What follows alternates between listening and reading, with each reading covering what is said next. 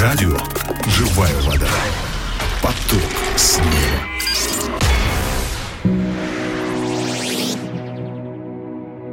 Дорогие друзья, приветствую вас. С вами Агапа Филипп. И сегодня я хотел бы поразмышлять с вами над одним отрывком из Писания. Это первое послание Иоанна, 4 глава, 18 стих. Первое послание Иоанна, 4 глава, 18 стих я прочитаю. В любви нет страха, но совершенная любовь изгоняет страх, потому что в страхе есть мучение. Боящийся несовершенен в любви. О чем здесь говорится? Здесь, а, приводя пример отношений между Богом и человеком, Иоанн учит тому, что в настоящей любви к Богу нет места ни страхам, ни мучениям. Если человек чего-то боится в отношениях с Богом, значит, он еще не совершенен в своей любви к Нему. Какие уроки мы с вами можем извлечь для себя, исходя из этого отрывка? Во-первых, когда человек э, познает истинную любовь Бога к себе, он перестает бояться Бога, остается только прекрасное чувство благоговения и уважения к Нему. Во-вторых, когда человек познает истинную любовь Бога по отношению к себе, он перестает э, что-то доказывать Богу, потому что осознает, что любимый принят Богом. От этого понимания сердце человека начинает переполнять радость, а ложный страх отступает. В-третьих, э, я думаю, этот же принцип работает и в отношениях между людьми. Когда ты боишься того, что думают о тебе люди, и будешь ли ты ими принят, ты постоянно находишься под давлением этого страха и пытаешься кому-то что-то доказать. В этот момент ты сфокусирован только на себе, а это неприемлемо в отношениях. Но как освободиться от этого ложного желания доказывать всем вокруг, что ты хороший, и переместить свой фокус на других? Я уверен, что в этом также может помочь только Божья любовь. Когда ты уверен, что любим и принят Богом, желание кому-то что-то доказать уходит. И теперь фокус смещается с себя на других.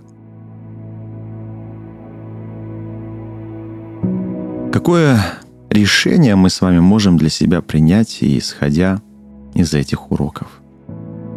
Во-первых, перестаньте постоянно думать о том, как понравиться Богу и людям. Сместите взгляд себя на любящего вас Бога. Думайте в течение всего этого дня о Боге и Его совершенной любви к вам. Да, мы все недостойны этой любви, но Он уже подарил нам эту любовь и доказал ее через жертву своего Сына – Иисуса Христа. Просто примите эту любовь, принимайте ее каждый день. Я уверен, не вы, а именно Божья любовь, принятая вами, изменит ваше отношение и к Богу, и к людям. Во-вторых, переполняясь этой божественной любовью, не забудьте поделиться ею и с другими.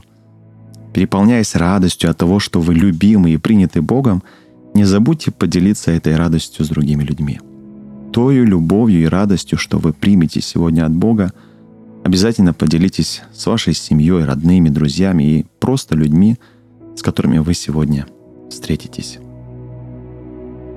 Очень прошу вас, найдите, пожалуйста, сегодня время прочитать всю эту главу и, вернувшись к этому отрывку Писания, еще раз самостоятельно поразмышляйте над ним и примите решение, исходя из тех уроков, которые вы лично получите от Иисуса. Ну и, конечно же, найдите возможность и поделитесь, пожалуйста, этим словом сегодня с кем-нибудь.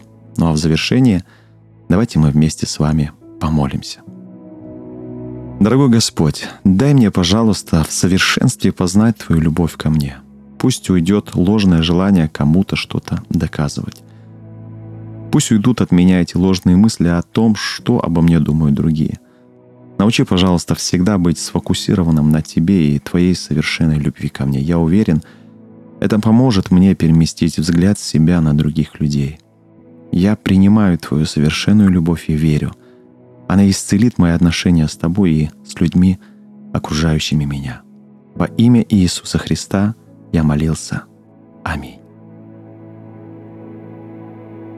Дорогие друзья, ну на этом все. Всех люблю, благословляю. До новых встреч. Пока.